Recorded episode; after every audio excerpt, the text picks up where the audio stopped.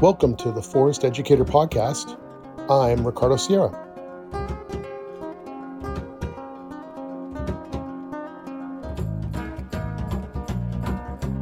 Well, I'm here with Jessica Carew Kraft, and you're the author of the Why We Need to Be Wild book, which is imminently being released in conjunction with this podcast episode. So, congratulations. That's right.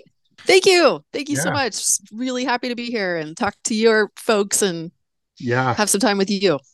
Yeah, absolutely. I I haven't read all of your all of your book yet, but I really enjoyed your um, some of the principles you kind of laid out in the very beginning of your book, and then also just hearing some of your stories of your adventures, especially the one with the uh, road-killed fox, which uh, I can relate to. Mm. You know, picking up roadkill, especially in a state along a freeway, pretty intense. But but one that's shared by many many uh, educators and wilderness people all over the world. So it's fun to talk to people who don't think that that's a complete gross out, right? Like yeah. it's one of those sort of taboo topics that if you talk to anybody who isn't familiar with it, it's like, wow, that is really out there.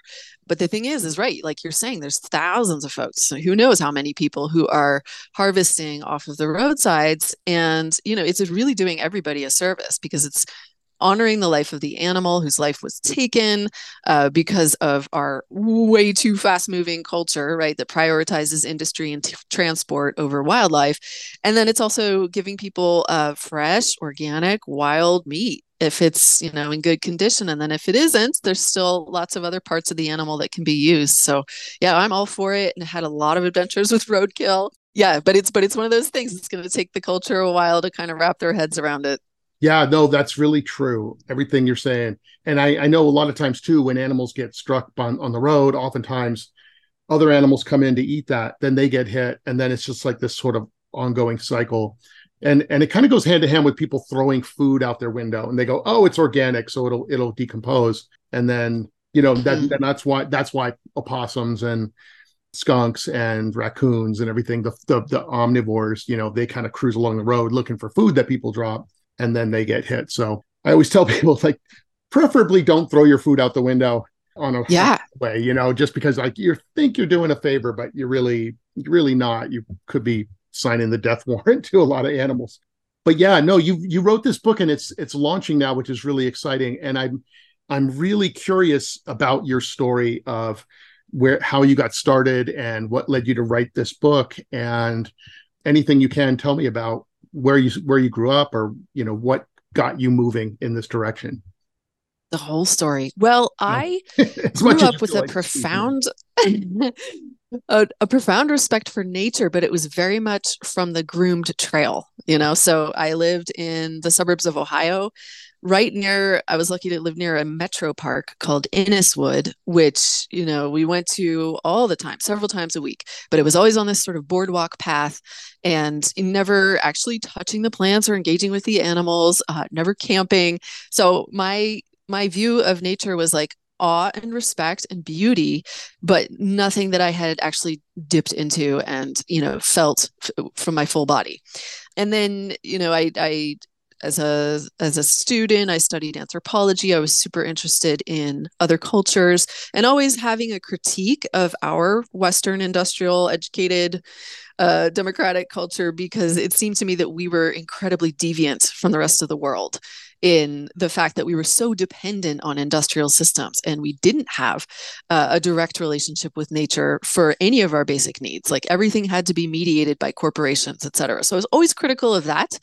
It wasn't until I encountered some advocates of rewilding through various podcasts and books that I realized kind of made that connection between how other cultures live and specifically the cultures of hunter gatherers across the world and our incredible separation and disconnect from the natural world and then how to um, remedy that by you know me being a western industrial dependent domesticated person engaging with nature and thereby releasing myself from dependency.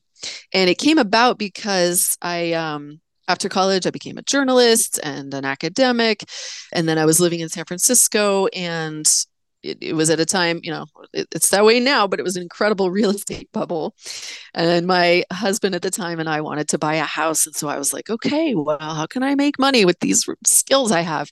I'm going to become a tech consultant and advise CEOs and venture capitalists about their content and you know writing posts for them and white papers and such helping prep them for interviews. What i kept hearing from them just did not make any sense to me. It was like tech is going to save the world. All we need is a killer app and we can solve everything from how to get food to your door faster uh, to climate change right? But i wasn't seeing uh, those effects happening and everybody around me was so stressed out so overwhelmed getting all sorts of metabolic syndrome diseases, you know, people in their lives dying of terrible things. And I was like, wait a second, this doesn't equate.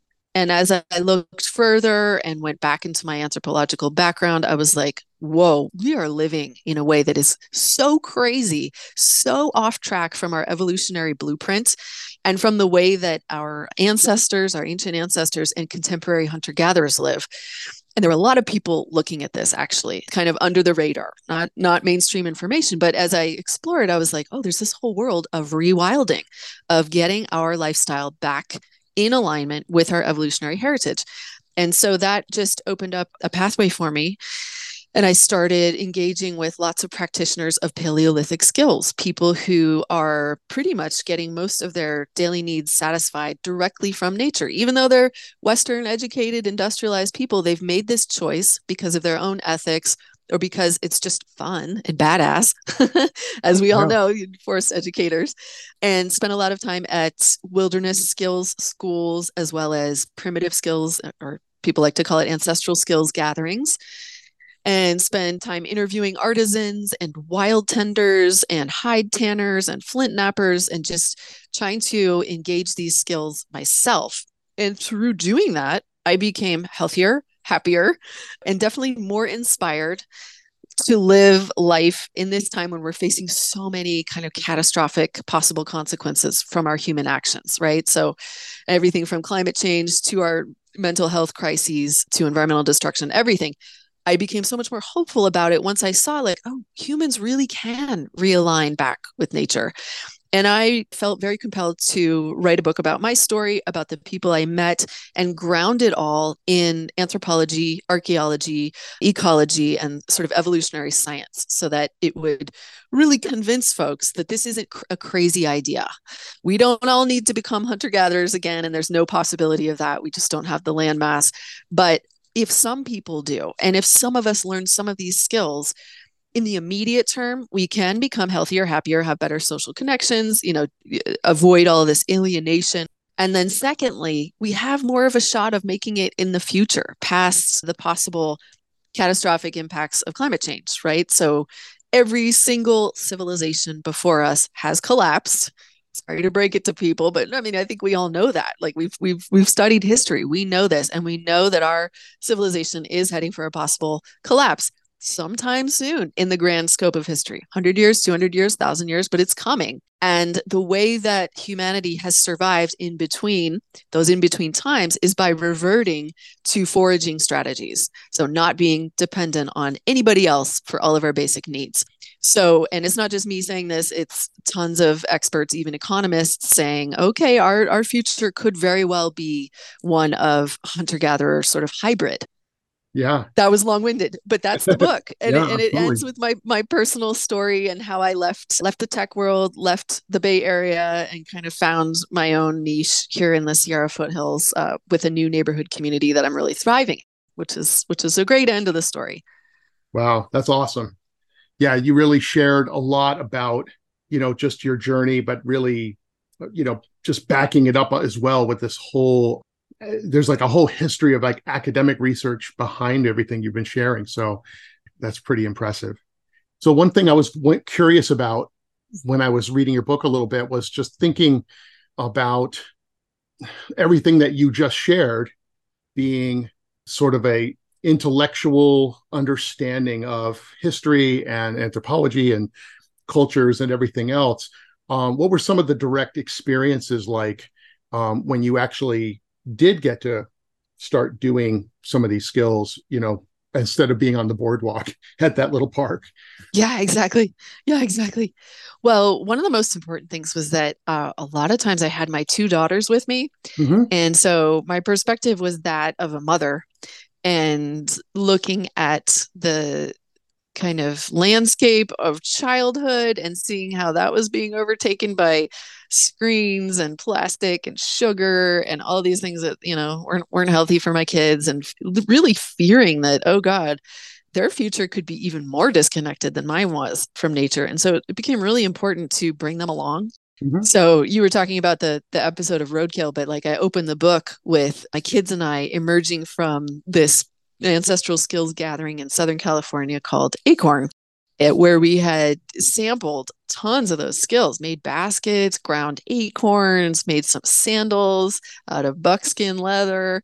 We had, you know, practiced archery and that sort of stuff. Like, so seeing the thrill of learning these skills and connecting with nature that my kids had and their enthusiasm for it, and the fact that they weren't as grossed out by things like hide tanning, taking right. roadkill, skinning animals was like, oh wow, they, they this could really be something that they take with them in the future. So having my kids along really motivated me, right, yeah, to yeah. do it fully and do it in a way where I could teach and then guide them to learn some of these skills. And I would say what we really took to primarily was foraging Mm-hmm. because mm-hmm. that's i mean that is the fundamental human skill if there is one it's going out in your environment and looking for food edibles things you can use so that's something we've been practicing for like five or six years now just on all of our walks all of our hikes all of our camping trips excursions and i do it almost every day go out there and just see what i can find even if it's a little nibble off a fir tree even if it's just a tiny little manzanita berry, just getting some wild food to satisfy that uh, reward cycle of seeking, seeking, and then dopamine hit. I got the food that I needed.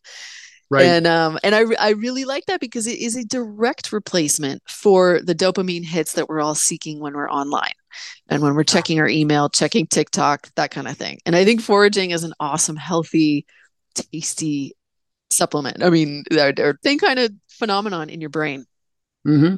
It was interesting. Um, I interviewed Susun Weed about seven years ago, who's an herbalist and, and knows a tremendous amount about plants. And she recommended that everybody go outside if they can in the morning and just sample one wild edible because they said that some of the enzymes in that in and some of the you know uh, molecules in those in that food kind of like sets up your digestive system to be optimal because of the way it mm. your your body gets these signals. So uh, I always Love thought that really interesting. So I think that doing it as a in a daily daily way, if you can, is really a wonderful thing to to develop for sure.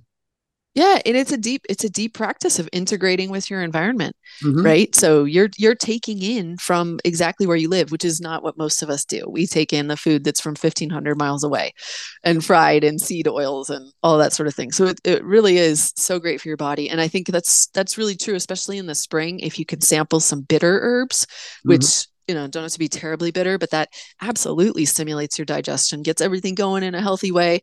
And yeah. then of course be, just being outside first thing in the morning sets your circadian rhythm you know gets your pineal mm-hmm. gland set to produce the melatonin later, later getting that sunlight vitamin d. I mean there's nothing bad about that. I mean yeah absolutely. Yeah. everybody should.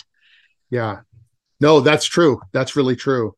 And and it's great that you're doing it with with your your daughters and being able to just give them that experience that they're you know this is just normal this is what they do and they'll have that memory they'll, they'll have that understanding for their whole life. So that's a that's a really wonderful gift to give them. So awesome. Yeah thank you. And I, I think it's about the challenges too the mm-hmm. physical challenges the doing it when you don't want to do it also giving them opportunities to stretch their their physical boundaries. I love, I, I, mean, it's not like I take them on harrowing adventures all the time, but I think every once in a while, we're going to scale that cliff above the river. We're going to cross this log and not know if we're going to fall in. And those kind of, we call them hormetic challenges, right? Like that positive stress. So good for them. So good at getting them to build confidence, conquer their fear. I really believe kids today most of them do not have that skill of challenging challenging themselves in outdoor environments right? So when we go on nature walks we, we see other kids they're not playing they're not adventuring they're not challenging themselves to climb the tree to go seek that turtle that's out on the pond uh, even to like dip their toes into the ocean. It's like they're they're just so uh, accustomed to feeling comfortable and you know just sort of being sedentary that taking up those challenges is just like unthinkable and parents too. So i also like to be out there setting an example of like okay no moms can play with their kids. We can all be adventurous together and we'll reap the benefits of all these challenges. Yeah. Yeah absolutely. That's really true. Um i i went through uh, an after school season where for the entire autumn season i came in. I went to i think 12 or 13 uh, local schools. I went to each school like six times and I presented all these like wilderness skills, nature programs. I told lots of stories about, you know, animals and everything. And when I looked back, um, I started kind of keeping track on every time I do a program. Did any any of the children ask me a question that mm. was mm. that was like a, a real question, not not like Mr. Sierra, can I have more beads or Sierra, can I go to the bathroom? But but an actual like independent question. And it was it was kind of crazy, but there was, I don't know, I was I was around about four, three, three or four hundred kids, and not one time during that entire season did anyone ask me like, hey, where are you from? Or what was your wilderness experience? Or tell me about the animals in your area like they waited they would they were very very passive and they just wanted to do their thing whatever the craft was and they had no curiosity they were really absorbed mm. in their mm. own world and mm. i'm not i'm not saying that these students are bad or anything but it was just really interesting to me because they had they had zero curiosity beyond whatever was mm. whatever was going on through their brain so really really kind of scary in a way. Yeah, and and disappointing, but uh, not uncorrectable. Yeah, I think yeah. it's it is possible to in, ignite that curiosity, and especially, you know, one of the things that I found was that learning the skills of wilderness tracking got people very curious, got me really curious, learning to ask a series of questions about what right. you're observing in the environment. Hundred percent. Right. Yeah. And then and practicing that regularly so that it's sort of automatic. Once you go outside and you start seeing things, start asking questions, the wall of green melts away and you start distinguishing different species and then i mean that and that's that's true now like i think that's one of the gifts i've gotten through this rewilding process is just i can be so entertained right in a sit spot in just right. going outside sitting observing asking question after question those lead to more it's stop asking yeah. so yeah i think it's correctable because because uh, i did it at 40 years old so these people can do it at 8 and 10 and 12 yeah. Yeah. Well you don't if you don't get pushed to do it at a young age then it just doesn't it's like a muscle that you just don't quite use that much. So it you just have to use it or have a have a need to use it really. So yeah absolutely. So let me ask you you went to that gathering. Was there what other types of gatherings did you go to or what other programs did you attend in your quest mm-hmm. for knowledge. I'm really curious because it's so interesting to have, you know, oftentimes when someone writes a book, it's because they have been doing wilderness survival for 20 years, or someone's been doing tracking for 20 years. Uh, someone has learned all about wild edible plants for 20 you know 30 years whatever it mm-hmm. is, and and so but when we get when i get your story i'm getting somebody who who is getting these experiences right now and and you're able to share a view of of people's programs that we don't get because usually you just see the the website or the brochure or the you know the YouTube channel where you know everything's edited and curated. So it's really the marketing promo. Yeah. Yeah. And, and, there's nothing wrong with that, but it is nice to get kind of behind the curtain a little bit and get your perspective. So I, I really value your insights are really important. I think, especially to people who are wilderness educators, nature educators, because I think it helps us to understand who we're working with and what their experience is. Yeah. Oh, I appreciate that question so much. Um, because it was a sort of haphazard journey. You know, I didn't, I wasn't like, oh, I'm going to go and review the wilderness skills and ancestral skills gatherings. It was just like one thing led to another. And I was uh, prompted by various people I respected to go and try different programs. But the first thing I did was to become a California naturalist and yeah. that entailed taking a 10 week course uh, you know and it was very much in the sort of standard science model of education that we have today so inside a natural history museum classroom with powerpoint presentations and uh, climate control fluorescent yeah. lighting the whole thing and then field trips with that as well where we were introduced to kind of most of the common plants and animals that we might find in the region of the East Bay where I was taking the course and some basic ecological theories, some indi- traditional indigenous knowledge uh, training, and just a you know familiarity so that we would feel comfortable then bringing other folks out into natural spaces. And I really enjoyed that, and I got super geeked out on taxonomy and just loved learning about everything that I was seeing.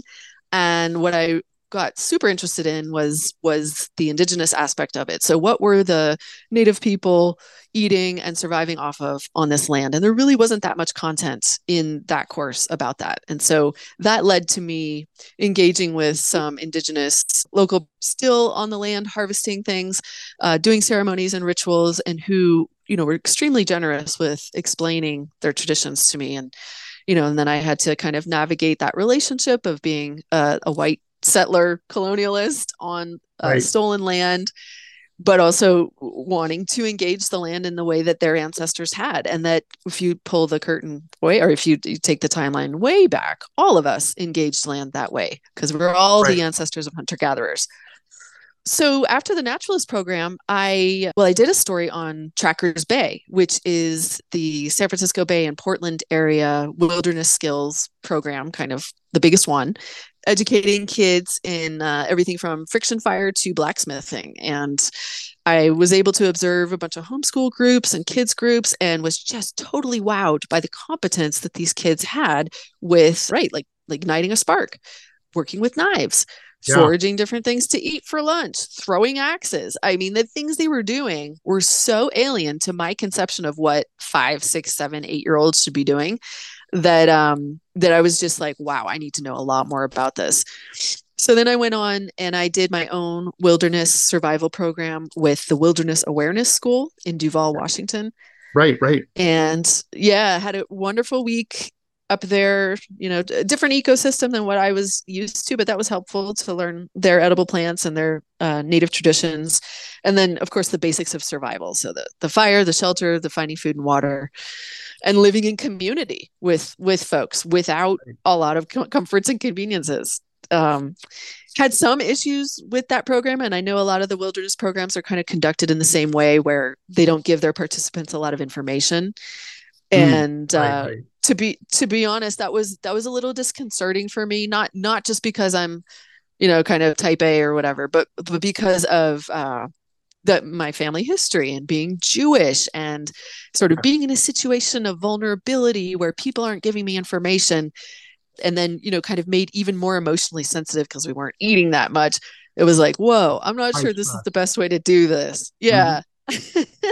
yes yeah. So so i have i have some writing to do about that and some reflection but overall a great program.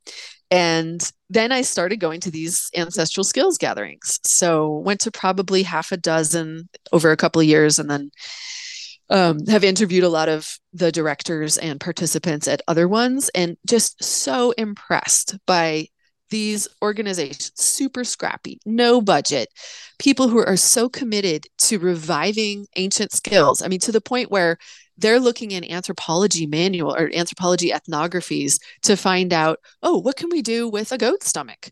Nobody's been doing anything with goat stomachs for the last 50 years 100 years. So what did people do with them before? And then reviving those skills you know there's a there's just a wealth of information that that people are kind of turning to because either native groups aren't practicing it our western education system isn't teaching it. And so there's a lot of like experimental work that has to be done and and then these these gatherings bring folks together for a period of like 5 to 7 days and they set up what is functionally like a hunter gatherer village. Everybody living together, everybody eating together, a lot, oftentimes eating um, wild harvested food, and then spending the day doing all of those crafts and skills and and learning those things to take them back to their daily lives all in the absence of any digital technology and no air conditioning sometimes no propane just firewood uh, so it's it's a wonderful time to have that kind of detox and then gain this wealth of knowledge from all these practitioners.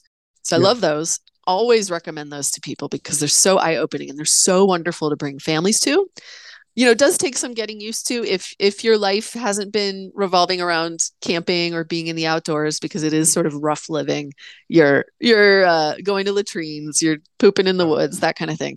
Yeah. But but so much fun. Yeah, and so healthy. Yeah, it's definitely it definitely probably could be a a rough road if you're not experienced, like you just said. But what's interesting about those gatherings is that they they really do bring together a lot of really wonderful and educators. So you get to also sample probably experiences with different teachers or mentors that you could then study further with down the road if you wanted to as well. So that's there's a real advantage to that too, I would imagine, right? Yeah, exactly. You can you can pursue further lessons and uh, practice on your own at home, and then a lot of the teachers at those things are kind of on a circuit, so going to the to the gatherings throughout the year, so you can kind of maintain a relationship. And that's what I found was like I would make friends at one gathering, see them at the next one, stay in touch, visit each other. It's it's very good for growing your wild community. Mm-hmm. Yeah, yeah, no, that's awesome. That's really cool. Yeah, what I, what but, I, you know, yeah, just, oh, sorry. I just wanted to acknowledge that everything that I just talked about, right, is a function of privilege. I mean, I had to pay for these experiences, you know, so so I'm extremely grateful and lucky that I was able to take time off from work, fund these investigations. But it was super important to me that I write about them and let people know, and then also support folks going who don't have the same resources. Um, so many of those primitive skills gatherings do scholarships and lower cost work trade that sort of thing.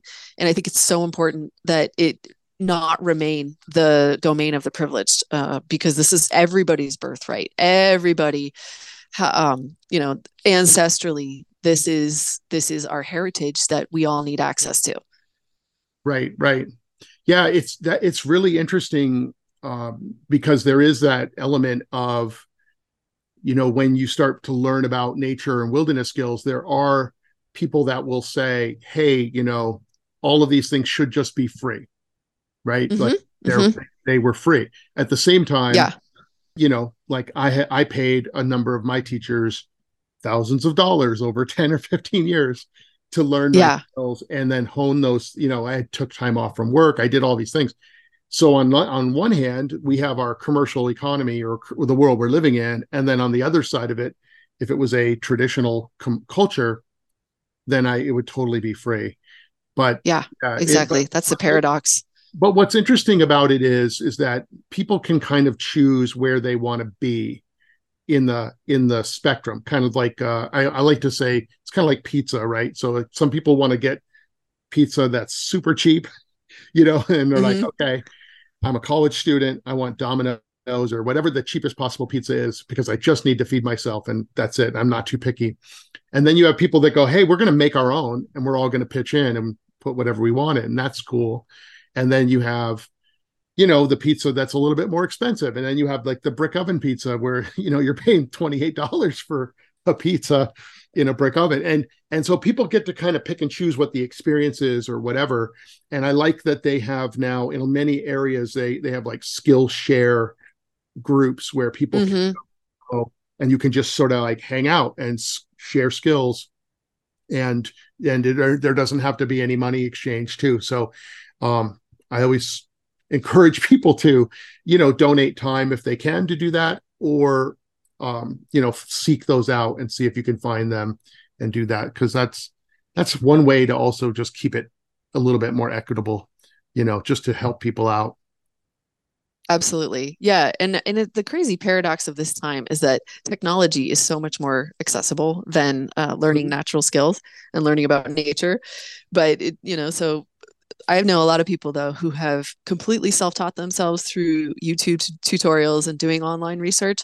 And then if you're if you're lucky to live in an area where there are lots of lots of natural spaces, those are free to right. go to. Your regional parks, your um, open spaces, and your BLM forest land, all of that is is pretty much free to go on. So I think it is possible for folks without many resources, if they're diligent and motivated enough, to get that kind of education for free. Right. Right. Yeah. The internet's really been helpful for that because there just are so many different types of YouTube accounts and TikTok and, you know, just websites where they have resources and, you know, so many people I know who do like buckskin and tanning. They have all kinds of free forums that you can ask yeah. questions so is a there is really a nice it's a nice way to kind of keep that that all going. It's much much easier now than it was say 30 years ago that's for sure. Oh yeah. Absolutely. Right yeah but uh, but at the same time yeah there is it, it it can get really pricey to do programs as well like you said it is something that not everyone can do everything right you know even like flying to a class somewhere you know in utah or New York or wherever people might go. You know, one thing I encountered uh, several times was I met young men who had recently emerged from the military and they were using the educational funding they got from the government basically to rewild. And uh, you know the they they could use oh, their educational stipend to do programs at like the wilderness awareness school or BOSS in utah. And i thought that was so cool. It's like okay. And they were already in sort of like a survival skills mindset having come from the military but then applying it in a completely different way right? Outside of civilization outside of industry outside of business and um, yeah so i love that thought well this is also a great way for folks um, to to get that education. Right. No absolutely. Absolutely. Um yeah so you know i'm just thinking you know like as your book is launching um is there do you feel like you're going to move into this field uh, teaching more? You i mean obviously you're teaching just through your book and then also people probably wanting to hear hear about your book and hear about from you. Um, is that something mm-hmm. that you are excited about doing? I know you're probably doing a little bit of that already like you said with your daughters but um, do you have yeah. plans Right. Yeah. Well, uh, one thing I forgot to mention was that when I took that California naturalist course, uh, there there was a an opening for a teacher and instructor for that course, and so I taught it for a couple of years pre-pandemic, which was great. And oh, wow. I, I really enjoyed teaching teaching folks to be naturalists and uh, running those field trips and just giving people that gift of a new perception. So I love that. And then each of my book events is tied with a natural area and a lot of times a skill so I'm hoping not just to do the traditional, let me read from my book and then I'll sign it, but the signing itself is this whole exploration of I've made ink from oak galls, which is a very traditional way to make ink. Like the Declaration of Independence was signed with that. Um, and then I happened to find a cache of turkey feathers from a kill site in a in an open space in the East Bay took those made quills and so the whole the whole signing is sort of an education and we don't need industrial pens. Look at how we could possibly do this. And then um, sure. some of them involve doing walks and teaching people the principles of natural navigation or learning some of the basic ideas about wilderness tracking foraging sampling edible stuff uh, and then i have one event that's all about blackberries because that's the season right now. And what's better than foraging an invasive uh, and making useful stuff out of it? I don't know. So I'm hoping that that that kind of stuff will take off, and I'll be able to do more of those events and um, and talks with people. It's just so enjoyable to turn people on to skills that they either haven't encountered or haven't had the time to to get into. So yeah, absolutely. Yeah, that sounds great. I mean, you know it really is interesting because your book is really about not just about like i don't know sometimes you hear these stories or books where it's just like hey everyone we need to get connected to nature you know and it's kind uh-huh. of like everyone you know you should be doing it and it's so much it's so good for you and then there's like okay i know a lot of people that aren't connected to nature maybe they're afraid and they just go, well, I'm going to go out there and I'm just going to be standing like a jackass in the field. You know, I don't know what to do. standing here, right? Okay, I took my Instagram photos, proved I was there. Now what do I do? Uh, and right.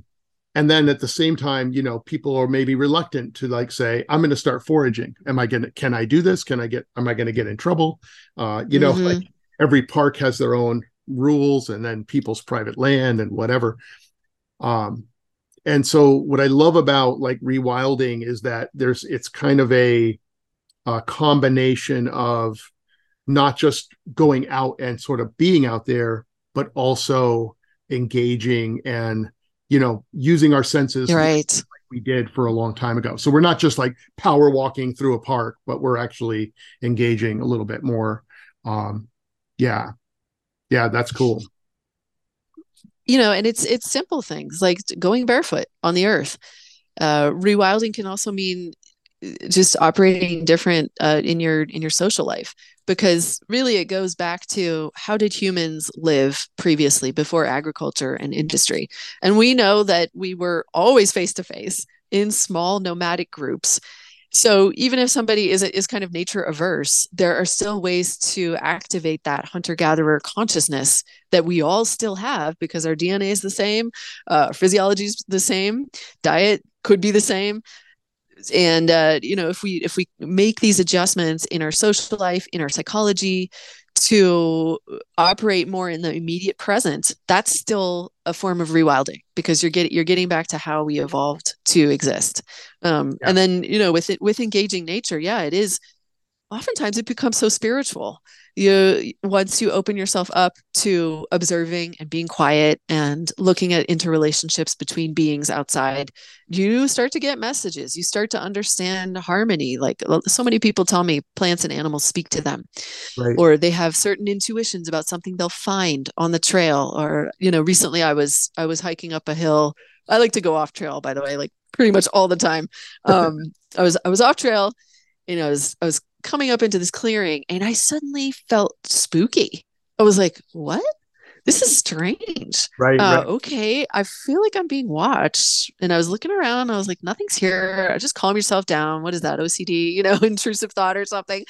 Um, and then suddenly this eagle alighted from the tree, like a brown, brown eagle off into wow. off into the woods and i was like oh my god i completely felt that animal looking at me without even knowing that it was there. So so it is this whole perceptual awakening that happens uh, once you start engaging, and I think that's really exciting because that also means that that's how we used to be. And when we an anthropologist go and observe uh, San Bushman or the Hadza, they see that they seem to be operating with an elevated consciousness of connection, of intuition, of even you know being able to communicate without words and to me that's ex- extremely exciting something that is definitely not accessible. You have to you have to do the deep work of being outside and also engaging for a very long time to start stimulating that. But um but that's like the frontiers of what it means to be human and understand things because our rational industrial uh kind of cartesian renaissance mind is like oh no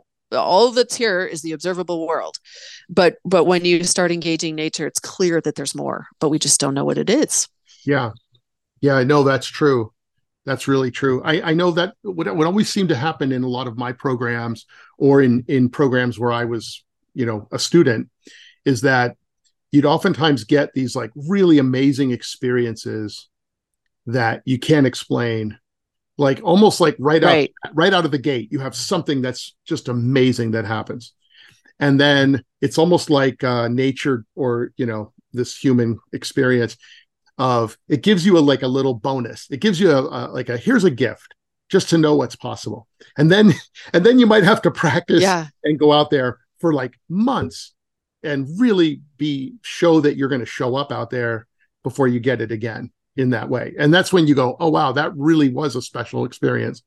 And then uh, and then this slowly those things start to happen a little bit more often or you start to see those experiences as almost like every day but but it really does yeah, take a shift yeah. in consciousness you know and it, it's not always easy. It, it can seem easy right in the beginning just because there's a little bit of that magic i think.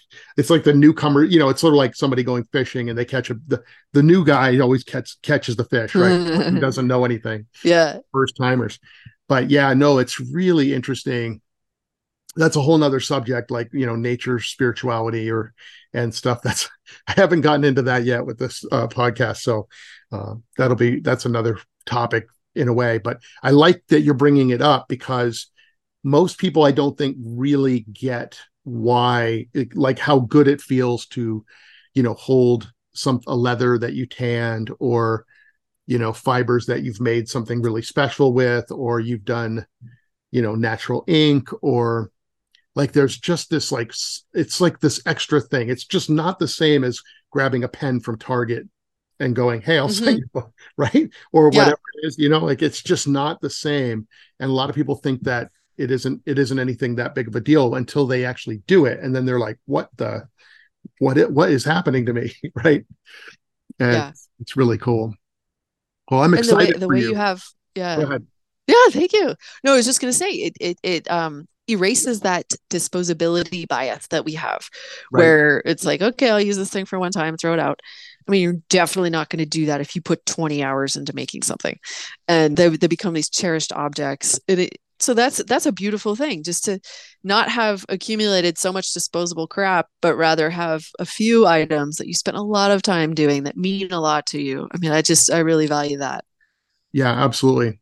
Absolutely. 100% yeah i think our, our culture is really going to be changing you know it's probably not going to change due to climate change and so forth so um, yeah, it'll be interesting to see where it goes. And I do think that rewilding has a really, really important role to play for all these people that are practicing these skills and providing a just an example to show us how how we could live differently or I, I don't want to say better because it's like that gets subjective but but it's just really nice that they are willing to share their lives with us too. So that's really yeah. really great. And i'm glad you shared your story in this because uh this i think there's a lot of people that probably are like hey i wonder i wonder why i should. And then just he, reading stories that you're sharing i think will help people to say hey i think i could do this too.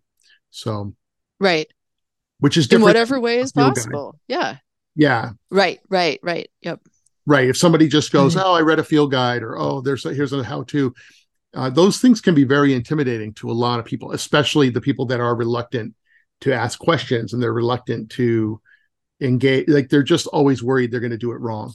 So, mm-hmm. yeah, yeah, hundred percent. Well, thank you so much for spending time. How can people get a hold of you? And uh, let's see the the book is Why We Need to Be Wild, and I'm really excited. I'm really excited for you. Thank you. Yeah. So my website is just my full name, jessicacarewkraft.com. And then I have an Instagram account at why we need to be wild. And I welcome uh, interaction and engagement. I love to hear from folks and think about potential collaborations, whatever that might mean. So I'm open and ready to connect with folks. And thanks for this opportunity. It's great to talk to you. Great to uh, know about your audience and the work that you're doing. It's so, so vital and important today. Yeah. Well, thank you. And uh, yeah, you're you're part of what making it happen. So uh, hearing voices like you is what I think is really important too. So yeah, hey, well, good thank luck you. with the launch, and uh, we'll check in with you probably in a few months and see how it's going. Sounds good. All right, let's get outside now. All right. Thanks for listening to today's episode and for all the things that you do to help build a world that is connected to nature. You can get access to the bonus episodes, my forest educator nature journals and curriculum, as well as other useful content by subscribing to my Patreon page where you can support us at any level. You can find the link in the show notes for that and my website and social media as well. And I will see you outside.